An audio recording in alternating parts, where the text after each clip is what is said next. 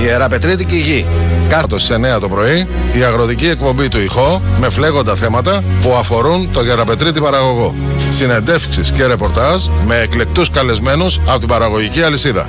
Η Ιεραπετρίτικη Γη. Δίπλα στον αγρότη παραγωγό, κάθε Σάββατο στις 9 το πρωί και σε επανάληψη κάθε Πέμπτη στις 2 το μεσημέρι. Επιμέλεια παρουσίαση Μαρία Τσαγκαράκη. Λοιπόν, εδώ επιστρέφουμε φίλες και φίλοι με τον κύριο Κατσάνο, ε, πολλές ιδιότητες, τα τελευταία πολλά χρόνια είναι εδώ μαζί μας, είναι κοντά στην Ιεράπετρα ε, και τώρα σήμερα θα, δεν θα μιλήσουμε για IQ Crops, δεν θα μιλήσουμε για ε, πιστοποίηση, θα μιλήσουμε για branding. Και ε, καταρχήν να τον καλημερίσω. Καλημέρα σας κύριε Κατσάνο. Τι κάνετε, Καλή σας ημέρα. Καλή σας ημέρα από την Ομιχλώδη Θεσσαλονίκη και ευχαριστούμε πάρα πολύ που μας δίνετε ακόμα μια φορά την ευκαιρία να μιλήσουμε με την πιο αγαπημένη περιοχή της καρδιάς μας και τους πιο αγαπημένους ανθρώπους που είναι η Ράπετρα. Να είστε καλά. Λοιπόν, περάσαμε ένα κορονοϊό ζούμε ή και τον περνάμε ακόμα. Ένα δύσκολο ενεργειακά περιβάλλον, ε, ε, με εργάτες γης δυσέβρετοι, ασθένειες φυτών, ε, πρόβλημα. Και θα μιλήσουμε εμείς για branding τώρα. Θα μας πει κάποιος είστε τρελοί. Ε, απλά να πούμε ότι όλα αυτά τα προβλήματα συμβαίνουν στην Ευρώπη όλοι οι άνθρωποι που είναι εκτός Ευρώπης θέλουν να έρθουν στην Ευρώπη που έχει τα προβλήματα που περιγράψατε πριν για ένα και μοναδικό λόγο, ότι είναι το απόλυτο brand. Όλοι θα μιλούν για την Ευρώπη, για ποιο λόγο, γιατί αυτός ο οποίος έχει αξία θα είναι στο στόμα. Είτε γιατί τα πηγαίνει καλά, είτε γιατί τα πηγαίνει κακά. Σημαίνει ότι αν όλη αυτή η συζήτηση βρίσκεται προς εκεί, είναι γιατί το, η Ευρώπη είναι το απόλυτο brand όσον αφορά πάρα πολλά θέματα. Άρα, μέσα στον κορονοϊό ξαναβγαίνουν αυτά τα θέματα. Μάλιστα. Τα προϊόντα που παράγονται τώρα στα θερμοκήπια, στους ελαιώνες, αμπελώνες, τι είναι τελικά, αγροτικά προϊόντα ή τρόφιμα, πώς να τα να διαχειριστούμε; Τι να είναι, κάνουμε, ό, ναι. είναι όπως ακριβώς το αντιλαμβάνεται κανείς. Αν το αντιληφθεί ως αγροτικό προϊόν θα πρέπει να δουλέψει πάνω στο αγροτικό προϊόν, να μειώσει το κόστος και να βγάλει τα προστουζή. Αν όμως το θεωρήσει τρόφιμο πρέπει να δουλέψει προς μια άλλη κατεύθυνση. Για πάμε. Αυτός αποφασίζει. Δηλαδή αν είναι τρόφιμο δεν πλέον απασχολεί τον ίδιο τον παραγωγό ή την ομάδα παραγωγών, ασχολεί και την επόμενη αλυσίδα, κυρίω τον καταναλωτή. Άρα αρχίζει να αντιλαμβάνεται ότι σε μια τέτοια αλυσίδα πρέπει να επικοινωνήσει και με τους επόμενους. Θέματα που έχουν σχέση με τη διατροφή θα πρέπει να τα βάλει στο μυαλό του. Θέματα που έχουν σχέση με τη γαστρονομία και αυτό πρέπει να τα βάλει στο μυαλό του. Θέματα που έχουν σχέση με την τιμή και αυτό πρέπει να μπει. Άρα αλλάζει η εξίσωση πλέον. Και αν το δει ως τρόφιμο θα διαλέξει άλλο δρόμο, αν το δει ως αγροτικό προϊόν θα πάει σε άλλο δρόμο. Τώρα για να τοποθετηθώ και εγώ, ναι. για να τοποθετηθώ και εγώ είναι ότι αν θέλει κανείς να φύγει από την αξία και να περάσει στο χώρο της προστιθέμενης αξίας ή της υπεραξίας, είναι δύο έννοιες που μπορούμε να τις συζητήσουμε τότε πρέπει να πάει προς το τρόφιμο. Άρα αυτή είναι και η δική μας γραμμή, γιατί πριν είπατε ότι έχω διαφόρους τίτλους και έχουμε υπηρετήσει, όλοι μας έχουμε υπηρετήσει από διαφορετικούς τρόπους, αλλά είπαμε ότι αν θες ποτέ να παράξεις αξία και να δημιουργήσεις υπεραξία, θα πρέπει να ξεκινήσεις πρώτα από το χωράφι, το σπόρο όπως είπατε πριν, mm-hmm. τις τεχνικές που πρέπει να κάνεις, να περάσεις μετά στην επόμενη ιστορία που λέγεται επιστοποίηση, να περάσεις στην επόμενη ιστορία που λέγεται τυποποίηση για να φτάσεις σε ένα σημείο. Άρα είναι ένα ταξίδι. Mm-hmm. Οπότε εμείς μπήκαμε σε όλο αυτό το κομμάτι του ταξιδιού, γι' αυτό και μας έχετε δει με διαφορετικές ιδιότητες. Αλλά η βάση μας είναι ότι στην Ιερά Πέτρα είναι ένας ευλογημένος τόπος που μπορεί να φτιάξει φοβερά αγροτικά προϊόντα τα οποία να, εκλαφ...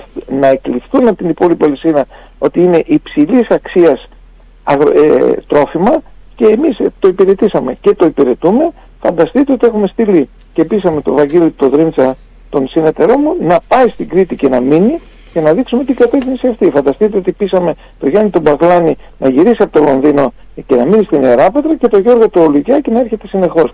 Άρα βλέπουμε ότι η Κρήτη παίζει πάρα, πάρα πολύ σημαντικό ρόλο για μας. Τα προϊόντα της παίζουν πάρα πολύ, πολύ σημαντικό ρόλο γιατί τα πιστεύουμε. Στο ότι είναι τρόφιμα, είμαστε από τους πρώτους που το έχουμε πει και το υποστηρίζουμε και προφανώς αν είναι τρόφιμα, η ώρα τους πέρα από την παραγωγή τους με υδροπονίε και ιστορίες κλπ. και σε ένα ράφι με την προστιθέμενη αξία που να έχουν και το γαστρονομικό κομμάτι και το nutritional κομμάτι, αλλά φυσικά και την υπηρεξία της Κρήτης. Αν το καταφέρεις είναι ένα ωραίο ταξίδι το οποίο αξίζει τον κόπο. Αυτό προτείνουμε εμείς. Μάλιστα.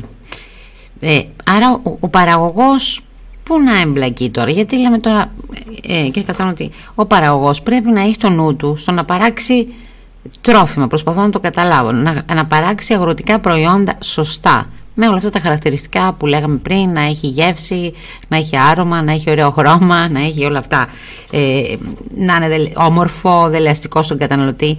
Έτσι, άρα τι να κάνει ο παραγωγός τώρα με τις άλλες ιδιότητες, τι να προσέξει. Ε, εδώ; Προχθές, mm. προχθές είχαμε την ευκαιρία και θα το έλεγα και τύχη να, να συμμετέχουμε σε μια ελληνοολλανδική ε, εκδήλωση που έγινε στα πλαίσια της ε, επίσκεψης του βασιλικού ζεύγους της Ολλανδίας στην Ελλάδα. Είχαμε την τύχη να καθίσουμε στο ίδιο τραπέζι και να μιλήσουμε για πράγματα που μιλάμε τώρα αυτή τη στιγμή. Ναι. Αλλά όταν ρώτησε ε, ο βασιλιάς τι ακριβώς κάνετε, του είπαμε ε, ε, εξοχότατε εμείς βοηθάμε τις επιχειρήσεις να παράγουν ακριβές θερμίδες αλλά πάρα πολύ φτηνά θρεπτικές ε, θρεπτικά στοιχεία για την υγεία του ανθρώπου. Και τους δίνουμε και ένα μπόνους στο γαστρονομικό τους κομμάτι. Τι προσπάθησα να πω. Ότι μου λέει ήταν πολύ ενδιαφέρον. Ότι ναι, τα προϊόντα που παράγουμε, αν τα δεις σαν αγροτικά προϊόντα, είναι πολύ ακριβά. Άκουσα πριν 2,70, 2 κλπ. Ναι, αν το δεις σαν αγροτικό προϊόν και λες, αν δώσω 2,70 και πάρω μια ντομάτα, θρεπτικά κρατάει τίποτα. Αν έπαιρνα τα ίδια μακαρόνια θα μπορούσε να μου βγάλει μια εβδομάδα για όλη την οικογένεια. Αν το δεις σε θερμίδα. Αν το δεις όμως σε θρεπτικά στοιχεία. Αυτά τα αγκούρια που παράγονται εκεί, οι ντομάτες που παράγονται, το ελαιόλαδο, το σταφύλι, το κρασί, είναι υψηλά σε διατροφική αξία. Αμέσως αμέσως τι είδαμε ότι είναι τρόφιμο.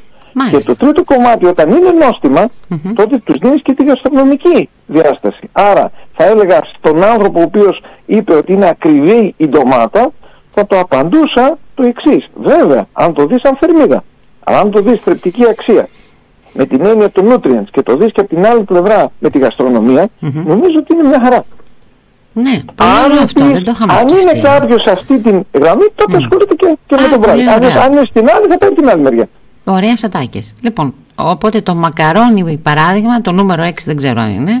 Ε, το μακαρόνι καμία σχέση με την αξία, τη θρεπτική και αυτά που προσλαμβάνει το σώμα μας, ο οργανισμός μας από, τη, από μια ντοματούλα ας πούμε, έτσι, καμία σχέση. Ακριβώς. Πολύ σωστά. Δεν το είχα σκεφτεί αυτό. Και, και μην ξεχνάτε κάτι. Το γαστρονομικό κομμάτι του μακαρονιού είναι οτιδήποτε βάζεις. Είτε είναι σάλτσα ντομάτα είτε είναι ελαιόλαδο. Άρα, εκεί. Άρα σε αυτή τη φάση είμαστε. Γι' αυτό και λοιπόν μιλάμε για branding στα αγροτικά τρόφιμα και όχι αγροτικά προϊόντα. Πάμε τώρα να δούμε αυτό το branding τι είναι, γιατί το ακούω ε, ε, και ποια είναι η σχέση του με την επωνυμία και γιατί είναι σημαντικό, αν και μας τα περιγράψατε λίγο πολύ. Να, να, και αν το έχουν καταλάβει πια ο κόσμος. Αν το έχει καταλάβει δηλαδή ο παραγωγός, οι ομάδες παραγωγών, οι, ε, αν, το, αν χρειάζεται να το επικοινωνήσει διαφορετικά.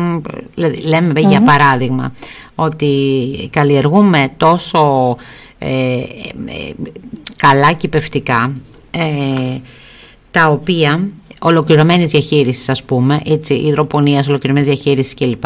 Τα οποία α, δεν έχει φτάσει στον καταναλωτή αυτό το, αυτή η λέξη ολοκληρωμένη διαχείριση, ότι δηλαδή ε, δεν είναι βιολογικό, αλλά είναι σαν βιολογικό. Δηλαδή δεν το έχουμε επικοινωνήσει, δεν ξέρω αν το, αν το περιγράφω και καλά τώρα. Ε, δεν το έχουμε επικοινωνήσει πάντως. Αν ε, κάποιον ρωτήσει τι είναι ολοκληρωμένη διαχείριση, δεν ξέρω να σου πει. Ακόμα και με, από εδώ, δι, δικοί μας άνθρωποι, οι αρπετρίτες. Okay. Άρα τι, τι κάνουμε με αυτό το, το brand, πώς επικοινωνούμε, ποια είναι η σχέση του με την υπονημία και γιατί είναι σημαντικό με δεδομένο ότι ζούμε σε περίεργα χρόνια. Αν ε, θα έλεγα τι είναι το brand, θα έλεγε κάποιος ότι αν η Τρέβεζα ήταν πιο σημαντική από την Ιεράπετρα, θα ήταν ε, μια εκπομπή ραδιοφωνική που θα λεγόταν Πρεβεζιάνικη Γη. Δεν νομίζω ότι υπάρχει. Mm. Υπάρχει Ιεράπετρίτικη. Γιατί; Γιατί υπάρχει ένα brand εκεί. Brand είναι μια μ, λέξη την οποία προσπαθούμε να περιγράψουμε κάτι θετικό όσον αφορά όταν δεν μπορούμε να πούμε ότι ένα προϊόν, ένας άνθρωπος, μια περιοχή έχει κάτι παραπάνω από αυτό που είναι. Και επειδή αυτή είναι μια άλλη αξία, την ονομάζουμε brand, πάντα με τη θετική ε, έννοια. Ναι. Και λέω ένα πράγμα. Εάν τα, τα προϊόντα από την Ιερά Πέτρα διαφέρουν από τα προϊόντα της οποιασδήποτε άλλης περιοχής και κάποιος αισθάνεται περήφανος γι' αυτό όταν λέει, αυτό ακριβώς είναι η αρχή του brand. Δηλαδή η αρχή Να κατανοείς ότι έχεις μια προστιθέμενη αξία. Μετά έχεις έναν τρόπο να την καταλάβεις. Ποια είναι αυτή; Και το τρίτο είναι να την επικοινωνήσεις. Γιατί όπως είπατε πριν, είμαστε 25 χρόνια στην ολοκληρωμένη και δεν έχει επικοινωνηθεί. Γιατί, Γιατί ήταν τεχνικό θέμα για γεωπόνους και για παραγωγούς. Mm-hmm. Δεν ήταν όμως για τον καταναλωτή. Mm-hmm. Γιατί είναι δύσκολη η επικοινωνία. Γιατί η επικοινωνία αν ήταν εύκολη, τότε όλα τα προϊόντα που θέλουν θα είχαν βρει και τον χώρο τους. Γιατί είναι οι άνθρωποι οι οποίοι τα καταναλώνουν απέδευτοι στα θέματα μας αυτά. Και επειδή ακριβώς δεν είχαμε χρόνο να τους εκπαιδεύσουμε πάνω σε αυτό, λένε ότι έχουμε ένα κοινό και δεν μας καταλαβαίνουν. Mm-hmm. Ωραία. Branding είναι να καλύψεις και αυτό το κομμάτι της επικοινωνίας ούτως ώστε να καταλάβει κάποιος γιατί είσαι διαφορετικός, ένα, και δεύτερον γιατί είσαι χρήσιμος για αυτόν. Mm-hmm. Ούτως ώστε η τιμή που θα του ζητήσεις να έχει τόση μεγάλη αξία που να θέλει να την πληρώσει. Αν αυτό που είπα πριν λίγο δημιουργεί σύγχυση στο μυαλό, είναι γιατί η έννοια της αξίας η οποία δεν είναι απτή θέλει λίγο δουλίτσα. Όμως δεν θα έλεγα ότι πρέπει να εκπαιδεύσουμε κάποιον ή όχι. Θα έλεγα ότι όλοι μας είμαστε τόσο καλά εκπαιδευμένοι καταναλωτές για όλα τα άλλα προϊόντα. Είχα δει μία φορά όταν ήρθα στην Κρήτη τη μεταμόρφωση των αυτοκινήτων που χρησιμοποιούν διάφοροι Εκεί καταλάβανα όταν τους ρωτούσα γιατί έχετε αυτό το αγροτικό και όχι εκείνο και μου εξηγούσαν τις διαφορές. Ακριβώς γνωρίζοντας αυτές τις διαφορές και αγοράζοντας το δικό τους αυτοκίνητο, αυτό που δεν είχαν κάνει για το δικό τους προϊόν. Μάλλον εκείνη η εταιρεία που είχε δώσει όλη την πληροφορία και τους είχε είχαν δώσει παραπάνω χρήματα.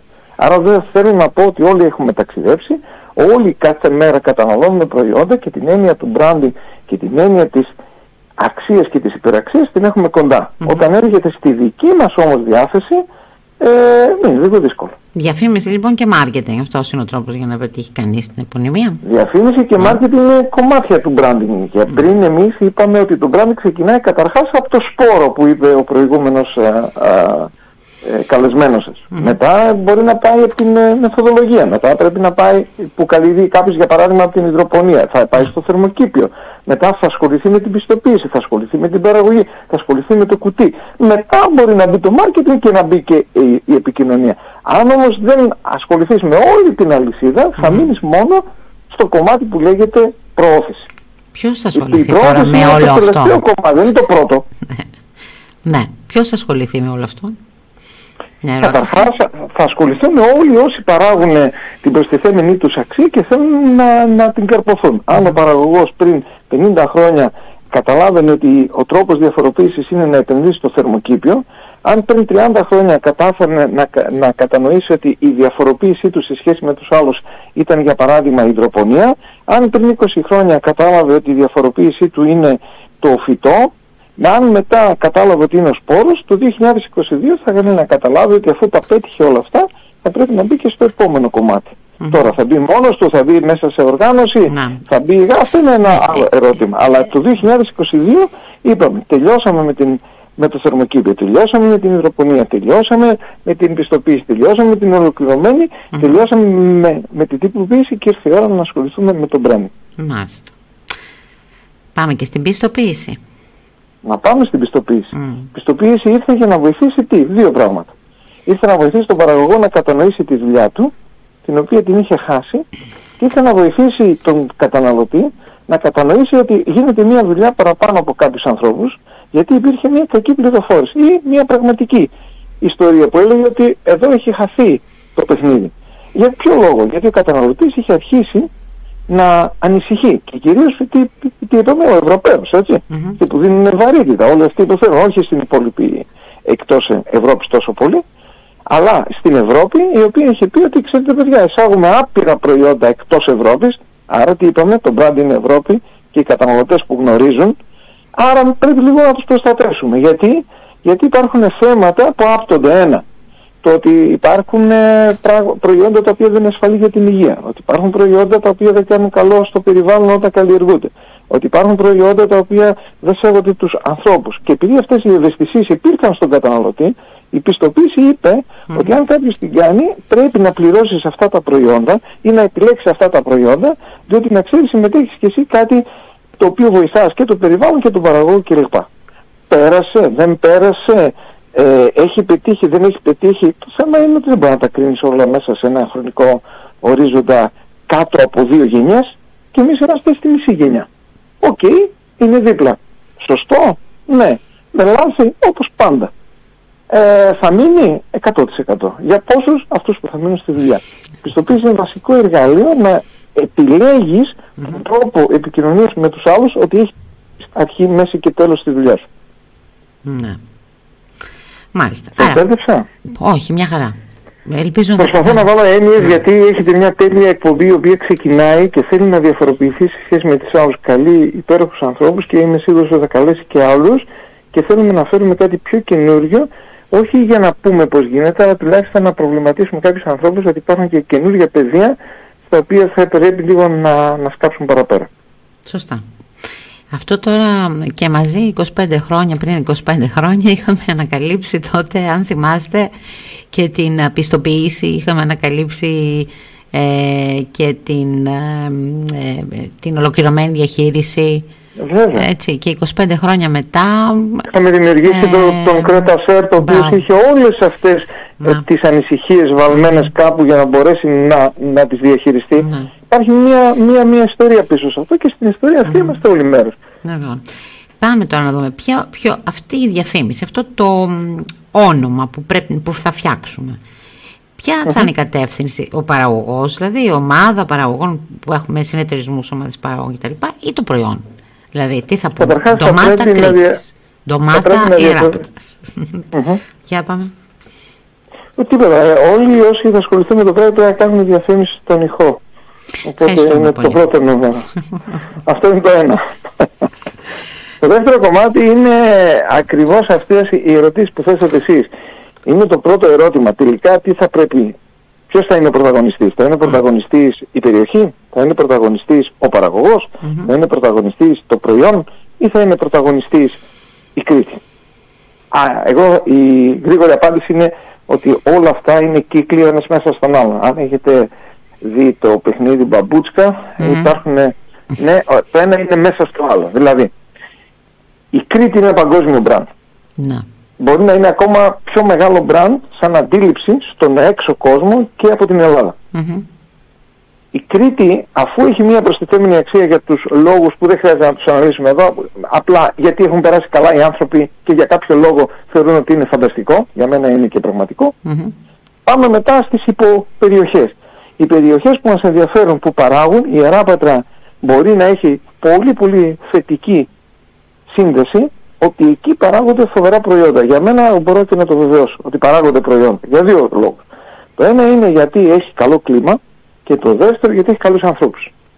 Άρα η έννοια του branding έχει να κάνει και με το κλίμα και με τους ανθρώπους. Μετά πάμε στο προϊόν. Τα προϊόντα αυτά είναι γνωστά. Αλλά δεν είναι εύκολο να γίνουν αντιληπτά. Οπότε μια ομάδα παραγωγών μπορεί να βάλει πρωταγωνιστή το προϊόν, να δημιουργήσει ένα όνομα το οποίο θα το υποστηρίξει από πίσω για 20-30 χρόνια, ούτως ώστε όταν κάποιος καταναλωτής βλέπει αυτό το όνομα να μπορεί να καταλαβαίνει ότι είναι από την Ιεράπετρα και έχει όλες τις αξίες που λέγαμε. Κάποιος άλλος θα πρέπει να κάνει περιοχή, την περιοχή branding. Ναι. Και κάποιος άλλος θα σκεφτεί από εκεί και πέρα ότι θα μπορεί να είναι μία κατηγορία προϊόντων. Δεν υπάρχει μονόδρομος στο το τι πρέπει να κάνει κανείς. Αλλά σίγουρα πρέπει να είναι το place branding, δηλαδή η περιοχή που ειναι σίγουρα έχει πολύ μεγάλη αξία. Και το λέω αυτό γιατί πιθανόν να ακούνε και άνθρωποι οι οποίοι δεν είναι παραγωγοί και θέλουν να μην είναι παραγωγοί, γιατί στην, Ιεραπετρά, στην Ιεραπετρίτικη γη είναι όλοι όσοι συμμετέχουν. Άρα μπορεί και κάποιος που, που, που βρίσκεται στην πολιτική να αντιληφθεί ότι το place branding το brand δηλαδή της ιεράπετρας της ίδιας μπορεί να περάσει και από τα προϊόντα και από την ιστορία της και από το θρησκευτικό τουρισμό κλπ. Και να συνδέσει κάποιο προϊόν εκεί πέρα. Η μια άλλη κατηγορία μπορεί να είναι οι άνθρωποι οι οποίοι επισκέπτονται την ιεράπετρα. Αυτοί οι άνθρωποι πρέπει να επικοινωνήσουν και με τα τοπικά προϊόντα.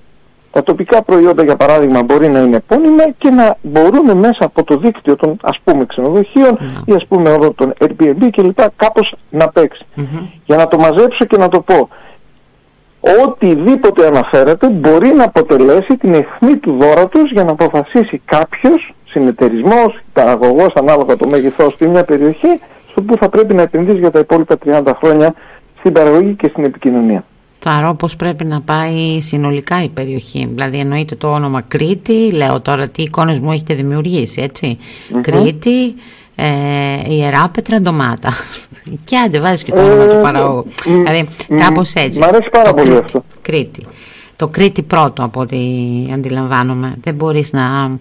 Γιατί το, το Κρήτη όπως είπατε είναι γνωστό σε όλο τον κόσμο. Το Ιεράπετρα θα το μάθουν μέσα από το Κρήτη και άρα αυτή ε, θα μπορεί κάποιος με, με ένα ωραίο παιχνίδι να, ε, να παίξει την μπαμπούσκα, να αρχίσει να βγάζει τις κουκλίτσες μέσα από αυτό. Μπράβο, γιατί ένα, ε, τα προϊόντα θα πηγαίνουν ναι. για να τους βρουν και ένα θα έρχονται και αυτοί για, να ναι. τα βρουν. Είναι ένα παιχνίδι αμφίδρομο. Ξέρετε, αυτή η συζήτηση τώρα, ξέρετε, γίνεται χρόνια σε, σε σχέση ας πούμε, με το με τα ξενοδοχεία και πώς θα μπουν τα προϊόντα εκεί και τι θα γίνει και να μην χρησιμοποιούν ε, ντομάτες Μαρόκου ας πούμε. Όχι ότι έχω πρόβλημα με το Μαρόκο αλλά λέμε τώρα. Ε, αλλά να είναι τοπικά προϊόντα και ήδη στα ξενοδοχεία που ε, έχουμε μπόλικο τουρισμό σαν Κρήτη. Είναι ένα ναι. όνομα. Αυτό τώρα το συζητάμε τουλάχιστον μια 20 ετία, 15 ετία σίγουρα. Δεν έχουμε πάει ναι. όμως αυτό γιατί λένε είναι ακριβά, δεν συμφέρει ε, γιατί δεν το έχουμε, δηλαδή από, από ντομάτα αγγούρι μέχρι τυρί, γραβιέρα ας πούμε, έτσι, που είναι ναι. branding η, η, η, η γραβιέρα. Ναι. Γιατί δεν έχουμε πάει εκεί τώρα, γιατί, δεν το μόνο το λέμε. Όταν απλοποιούμε τα πράγματα και τα βάζουμε σε μία γραμμή, όλα τα ξενοδοχεία της Ιεράπετρας ή της Ελλάδας ή της Κρήτης που θα βάλουν τοπικά προϊόντα που θα το κάνουν, τότε που φτάνουμε καταργούμε τον ανταγωνισμό. Γιατί; Γιατί ένα ξενοδοχείο μπορεί να βασίζεται στις τιμές. Ένα ξενοδοχείο μπορεί να βασίζεται στην εμπειρία. Ένα ξενοδοχείο μπορεί να βασίζεται στη, στη γαστρονομία. Mm. Ακριβώς δεν μπορείς να τα ισοπεδώσεις και να τα βάλεις σε μία γραμμή. Θα βρει το κάθε κομμάτι το που μπορεί να βοηθήσει. Για παράδειγμα, εάν κάπου κάποιος ψάχνει τιμή και η τιμή είναι από το οποιοδήποτε, από οποιοδήποτε χώρα πιο φτηνή κλπ. να πάρει αυτό. Mm. Εάν εσύ πιστεύεις ότι έχεις προστιθέμενη αξία που από το αυτό που λέγαμε πιο πριν, τότε θα πας σε κάποια άλλα ξενοδοχεία για να το επικοινωνησεις Τι θέλω να πω, δεν είναι τόσο εύκολο να τα βάλεις κάτω και επειδή το τετραγωνίζουμε και λέμε αν το κάναμε αυτό θα γινόταν αυτό, δυστυχώς δεν γίνεται, όχι. Ε, σας λέω κάτι, ο βασιλεύς της Ολλανδίας μαζί με τη βασίλισσα ήρθαν και συνομίλησαν σε τραπέζι. Ναι. Αυτό είναι ολόκληρη φιλοσοφία και αυτό γίνεται τα τελευταία χίλια Άρα ότι, ότι εμείς θα πρέπει να επικοινωνήσουμε μεταξύ μας όλοι οι ιστοί είναι διαδικασία. Δεν έχει φο, φορμαριστεί καμία. Να κάναμε με τον Κρέτα Σερ την ιστορία να φτιάξουμε το, το συνέδριο, τι ήταν, να φτιάξουμε μια διαδικασία να μαζεύονται κάθε χρόνο ή κάθε δύο χρόνια οι άνθρωποι και να συζητάνε γιατί αυτά τα πράγματα mm-hmm. παίρνουν το χρόνο τους για να γίνουν κατανοητά. Η ζήμωση συμβαίνει εκεί. Άρα τι θέλω να πω, αν ακούει κάποιος από εκεί που μπορεί να συνδέσει ότι πρέπει πρώτα να φτιαχτεί η διαδικασία της επικοινωνίας αυτό, γι' αυτό είμαστε και εμείς εδώ. Γι' αυτό βοηθάμε και όσοι είμαστε εκτός Κρήτης, γιατί μπορούμε να παίξουμε το συνδετικό κρίκο. Καταλαβαίνω τα, τα τοπικά και τη φθορά, αλλά κάποια στιγμή η έννοια του διαλόγου μπορεί να φέρεις και ανθρώπους απ' έξω και επιχειρήσεις απ' έξω και όλοι αυτοί που εμπλέκονται. Μάλιστα. Πάμε τώρα στο πώς θα φτιάξουμε το branding. Δηλαδή, φτάνει μια πολύ ωραία συσκευασία, ένα ωραίο γραφιστικό για να το κάνει επώνυμο το προϊόν. Πώς το κάνουμε αυτό; Φυσικά, mm. εννοείται. Mm-hmm. Φτιάχνουμε ένα κουτί, βάζουμε μια επωνυμία και το πουλάμε. Mm.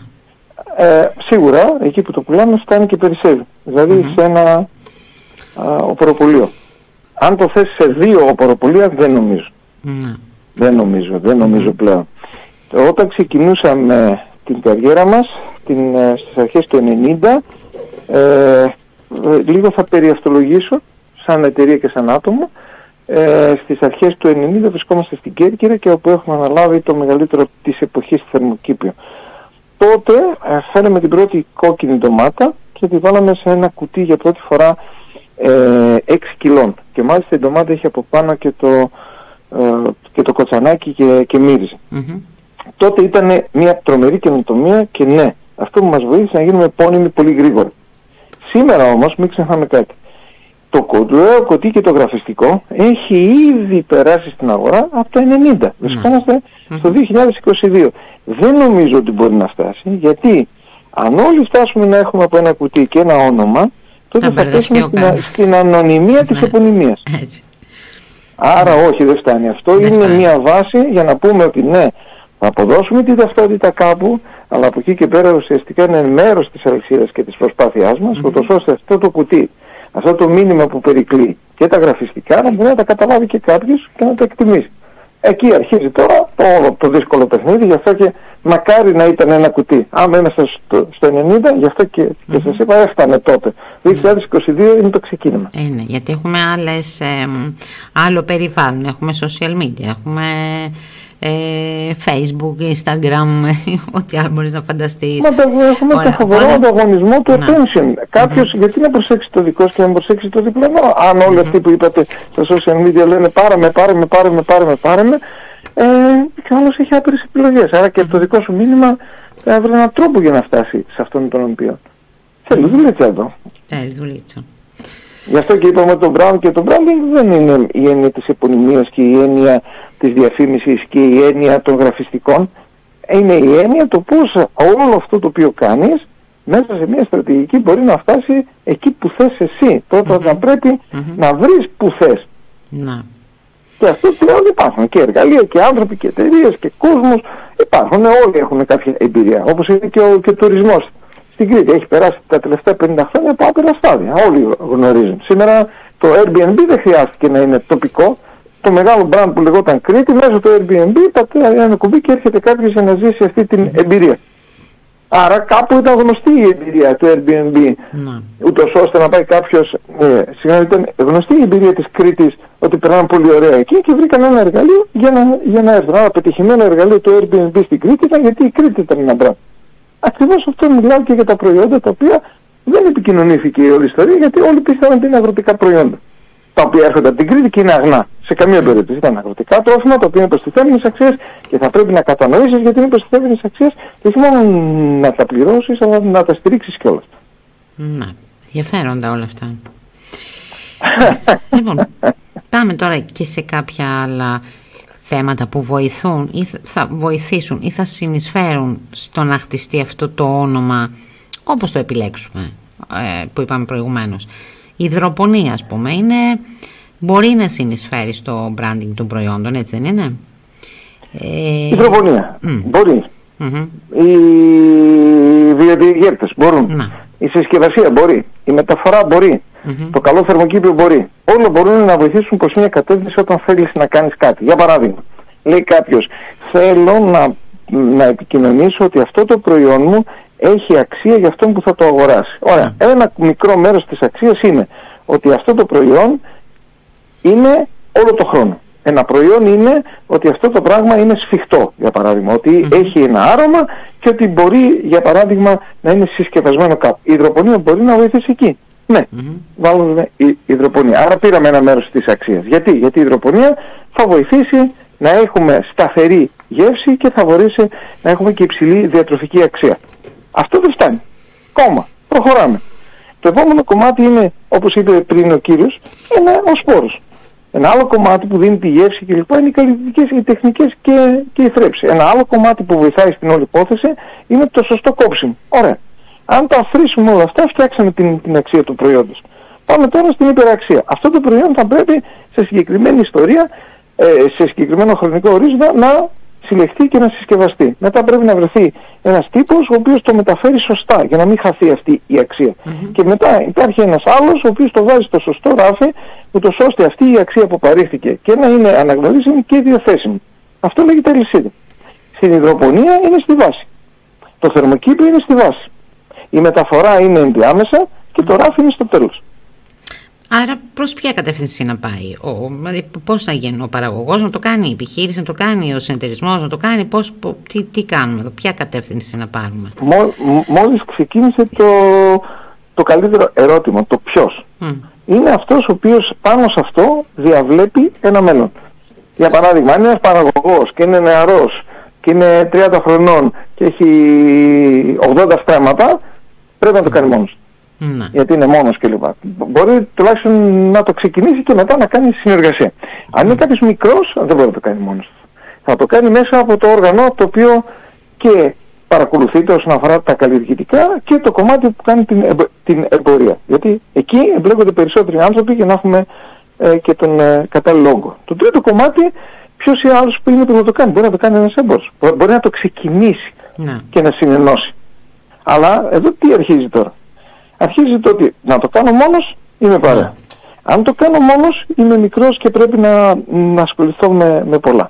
Αν είμαι, είμαστε πολλοί θα πρέπει να αρχίσουμε να, να συνεννοούμαστε. Μα ακριβώς αυτό είναι το πράγμα ότι όποιος καταφέρει να συνεννοηθεί και να μιλήσουμε γι' αυτό θα διαφοροποιηθεί από τους άλλους. Αυτά τώρα τα λέμε 20 χρόνια. Συνεννοήσει. Είναι που είπαμε από την αρχή. Είπατε στην, στην, στην αρχή, mm. μήπως τώρα που έχουμε τόσα προβλήματα να. είναι, είναι περίεργο που μιλάμε. Και λέω, όχι, όχι, να σας πω κάτι. Επειδή το brand είναι η Ευρώπη και το brand είναι η ντομάτα και το brand είναι η Εράπετρα, γι' αυτό συζητάμε.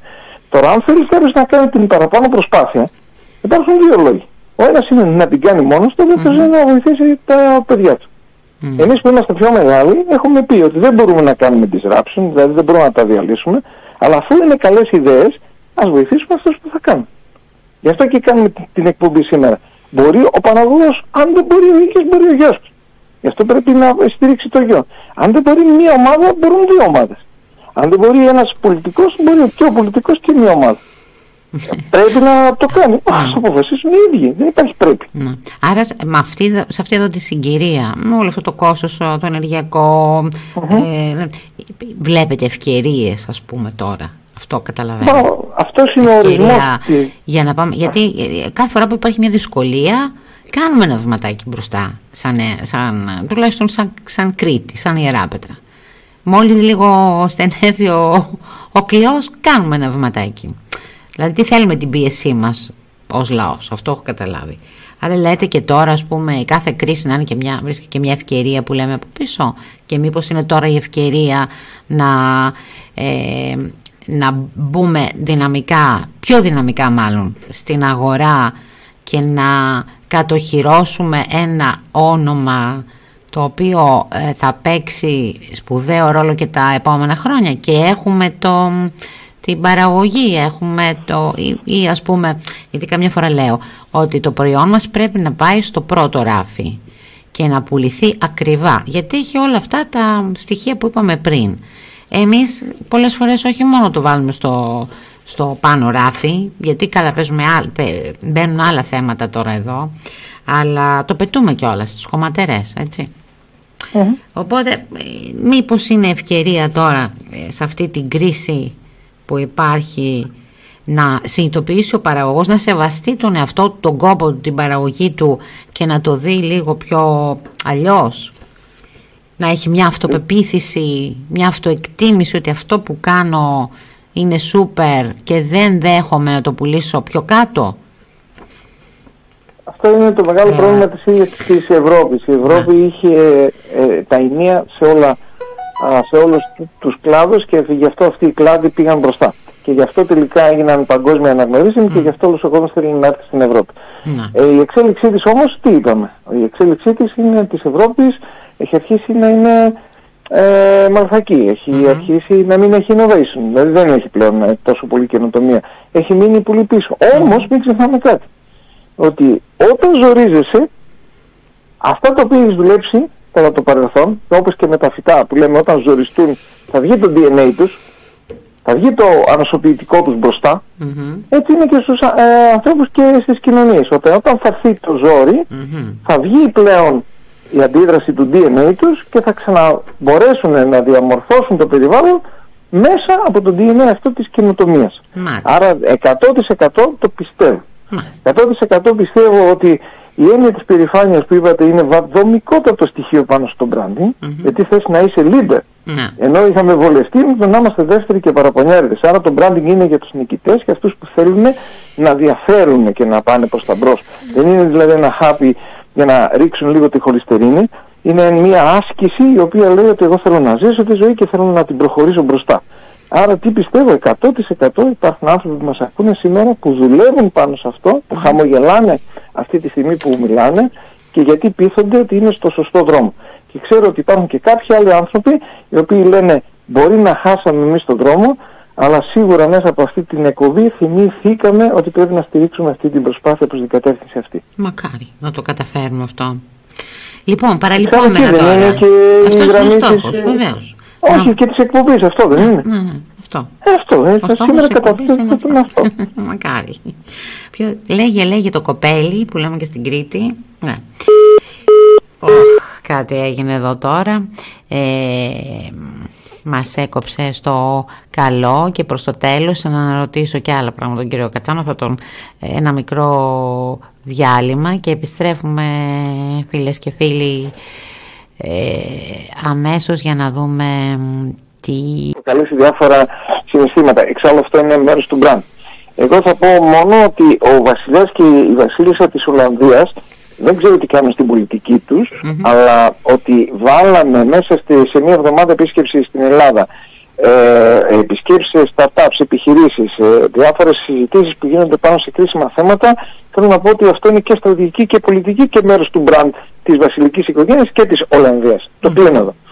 Στα πλαίσια αυτά, μία από τις εκδηλώσεις που κληθήκαμε λόγω του ότι έχουμε σχέση με την Ολλανδία τα τελευταία 30 χρόνια, είτε γιατί εργαζόμαστε εκεί, είτε γιατί ε, έχουμε προϊόντα, είτε γιατί έχουμε σχέσεις, θέλω να πω ότι σε αυτή την κουβέντα φτιάχτηκε κάτι το οποίο είχε σχέση με το sustainability, δηλαδή με την αεφορία.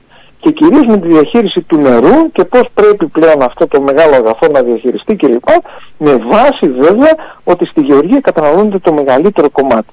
Και εκεί πέσαμε και στην υδροπονία, πέσαμε στα θερμοκήπια φυσικά και στο τραπέζι το οποίο έγινε μεταξύ ελληνο-ολλανδικών επιχειρήσεων και πολιτείας όπου υπήρχαν και Έλληνες αξιωματούχοι και φυσικά ο ίδιος ο Βασιλιάς και η Βασίλισσα που συμμετείχαν σε αυτό και αξιωματούχοι της ε, Ολλανδικής κυβέρνησης, η συζήτησή μας, η προσωπική του τραπεζιού που ήμασταν ήταν δύο πράγματα.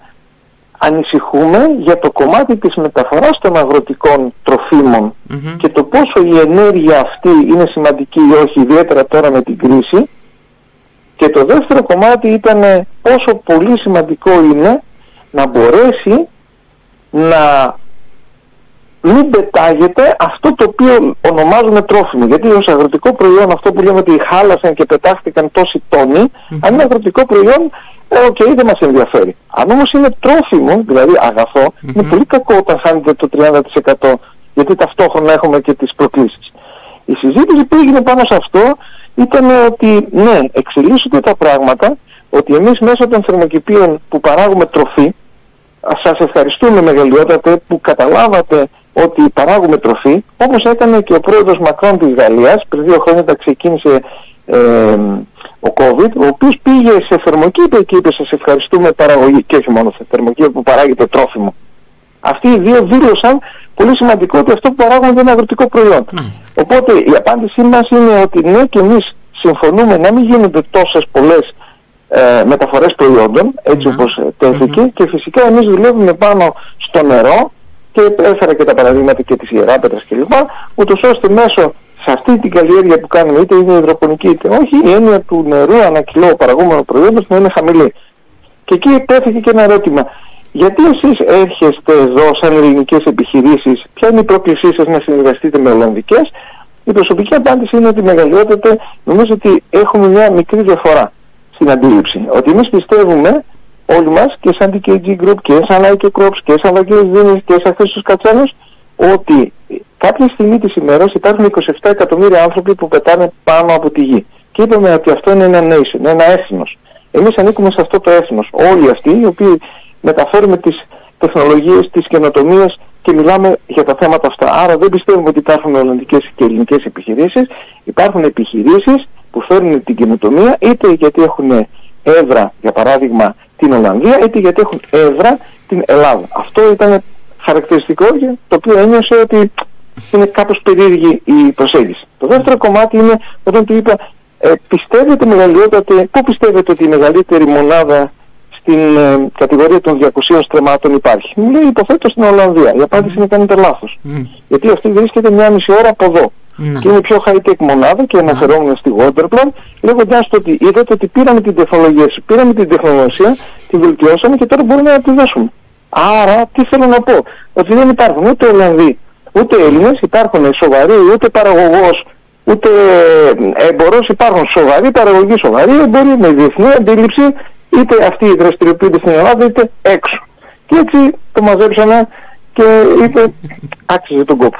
Αυτό έτσι το είπα για να περιευθολογήσω. Μάλιστα. Και είπαμε, Είπατε ε, παραλυπόμενο. Οπότε το branding είναι για τους νικητές, αυτό επιβεβαίωνεται. Ναι και, και είμαι χαρούμενος ναι. γιατί η βασιλική οικογένεια όταν έκανε τα, στις ανακοινώσεις tweet κλπ ε, έβαλε το δικό μας τραπέζι. Mm. Προφανώς είμαι χαρούμενος που είχε και τη δική μου φωτογραφία γιατί εκφράζω τον DKG Group και την IQ Crops αλλά κυρίως ήταν γιατί το τραπέζι αυτό τράβηξε το μεγαλύτερο ενδιαφέρον στο βασιλιά.